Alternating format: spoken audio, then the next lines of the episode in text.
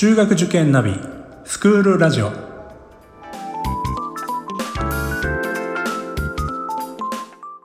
スクールナビゲーターののびるです。この番組は中学受験を目指すご家庭に学校の先生からの生の声や受験に役立つ情報をお届けするラジオです。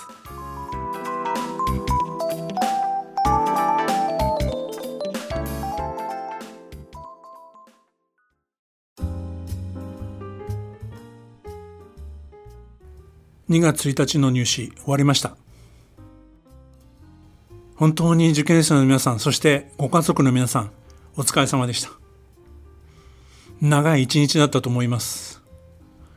そして夜にでも合格発表がある皆さん、まあ、本当にドキドキしますよね。私たち塾の人間もですね毎年毎年この時期本当にハラハラドキドキします。本当にみんなに合格してほしい。そういう気持ちでいっぱいです。これからまだまだ2日目3日目ありますので合格をね最初に手に入れた方は本当におめでとうございます。でも残念ながらまだ受験が続くという皆さん最後まで諦めずに頑張りましょう。まあ万が一ですね想定外の結果が出たとしても子供にはですね、ぜひ前向きな言葉をかけてあげてください。ややもするとですね、保護者の方がずしんと落ち込んで、特にお母さんなんですけど、もう本当に寝込んでしまうようなケースっていうのもあるんですよ。でもですね、まずはですね、明日、明後日、子供が前向きに受験に臨めるか、そこがすごくとても大事なところなんです。本当にいつも通りの、そして笑顔でですね、送り出してほしいと、そういうふうに思います。3日目、4日目となるとですね、いろんな分岐があると思います。なかなか結果が出ないケースというのは、冷静に客観的にですね、なれないケースもありますので、ぜひ塾の先生に相談してほしいなと思います。例えば、同じ学校を2回目3回目受ける時もちろん学校の優遇措置なんかもありますけども対策が打てるというのは一つのメリットです。1日目の入試問題は手に入りますので、まあ、それに向けてですね例えばある学校においては3回入試を行う。その中で必ず1回は仕事残が出る。というような学校もあるわけです。1回目の入試は出なかった。となれば2回目3回目に出る可能性があるわけですから過去問題に当たるというのもいいと思います。たった1問だけの話ですけどもそれが合否に影響するのが入試です。それに子供自身が一つでもですねプラスの材料を持って臨めるっていうことが子供にとっても心理的にもいい影響を与えるんですね。まあ、1回目の入試は受けてないけども2回目を受けるというケースはですねもしかしたら塾の先生が1回目の入試問題を持ってるかもしれませんので相談してみましょう。まあこういったですね、まあ、最後まで諦めずにですねできることはやるという姿勢でですね是非頑張っていただきたいなと思います。私の中学受験親の関わり方大全という書籍からコラムをご紹介したいと思います。諦めなければ負けない塾講師を長くやっているといろいろなドラマに出会う。順当に合格を手にした子供もいれば苦労して合格をもぎ取った子もいる。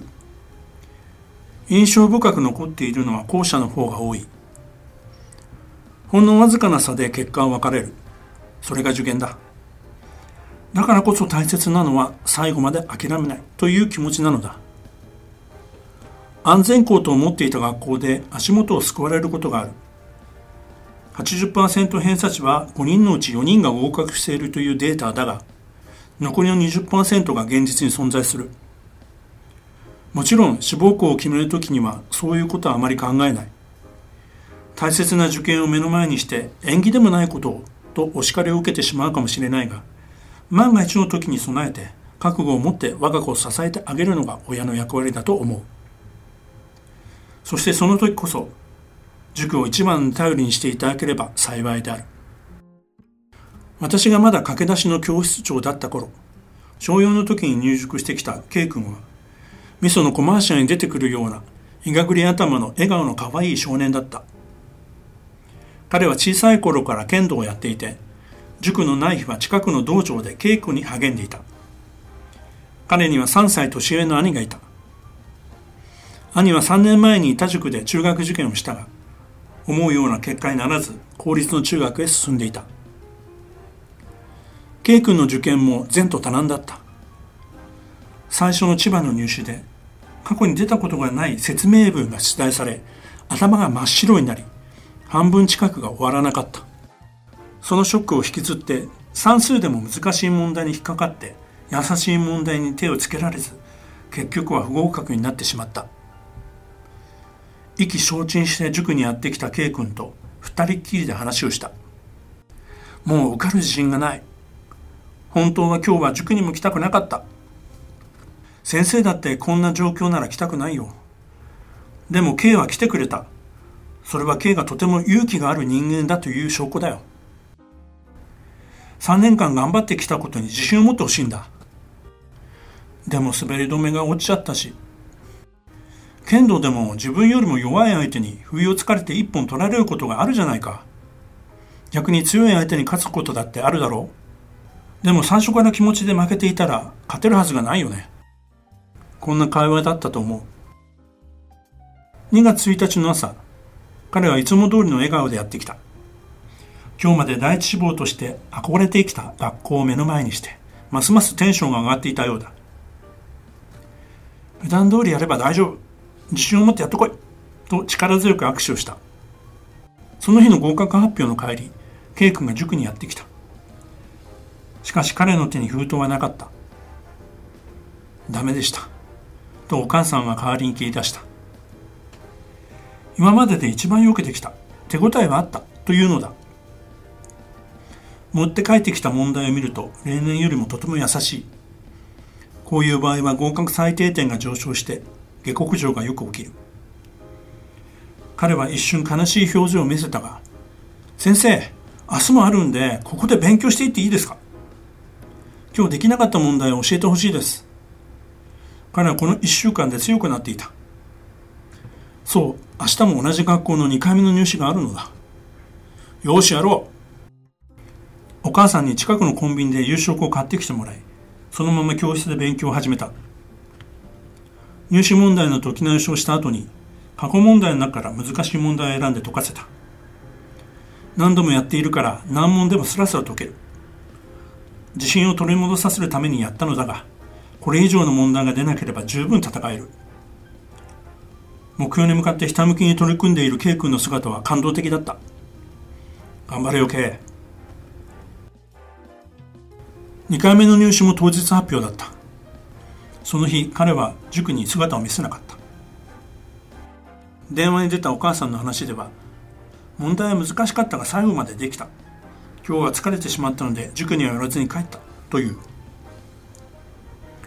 神か仏かわからないが彼にどこまで試練を与えるのだろうか。明日の受験で終わりにしようと家族で話しているらしい。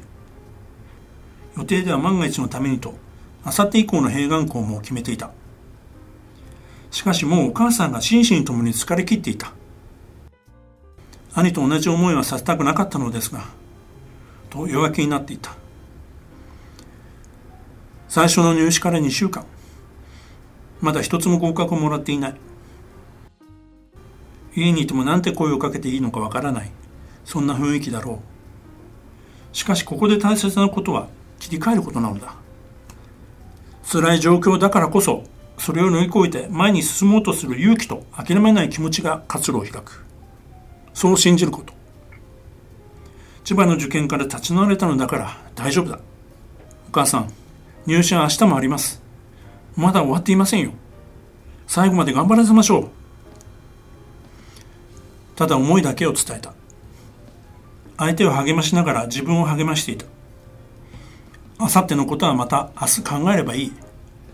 今は明日の入試に前向きに臨めるか。それだけだ。すいません。こういう時に親がしっかりしないといけないんですよね。私が弱音なんか吐いてちゃダメですよね。そうですよ。翌朝集合時間の2時間前から校門で待っていた。しかしなかなかやってこない。まさかもう受けないのでは？という不安がよぎった。続々と会場に入ってくる受験生。きっといろいろな思いでこの日を迎えているのだろう。すると背後から「松島先生!」という声が聞こえた。振り返るとそこに K 君の笑顔があった。最後だから思いっきりやってきます。その言葉に涙が出そうになった。毛糸の帽子を取って坊主頭を抱きしめながら柔軟体操だと言ってぐりぐりと撫で回した。お母さんも笑顔になっていた。次の日塾の電話が鳴った。経過どうだった？合格しました。淡々とした口調だったがなんとなく大人びていて頼もしかった。やった！おめでとう！よくやった！ありがとうございました。これでやっと終わりました。お母さんは泣き声と鼻水でボロボロだったようだ。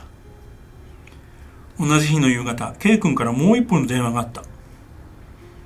第一志望から繰り上げ合格が来たのだ。最悪の日から一日で最高の日に変わった。私は電話を切った後ガッツポーズをしながら「やった!」と心の中で叫んでいた。受験に勝ち負けはないと思う。しかしこれまで出会ってきた受験生を見てきて思うことは諦めなければ必ず進むべき道は開ける。前を向いて歩いていく限り負けることはないんだということである。受験が終わるまで後悔は反省はしなくていいと思います。ただ前向きに子供が笑顔で受験できるようぜひ応援していただきたいというふうに思います。最後まで皆さん頑張りましょう。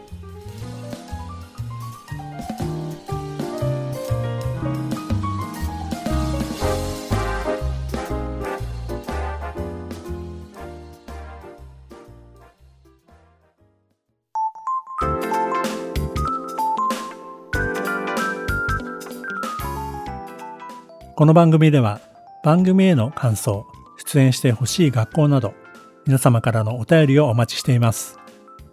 また、受験に関する質問や相談にもお答えしていきますので、番組の概要欄のリンクや Twitter のダイレクトメールからお気軽にお寄せください。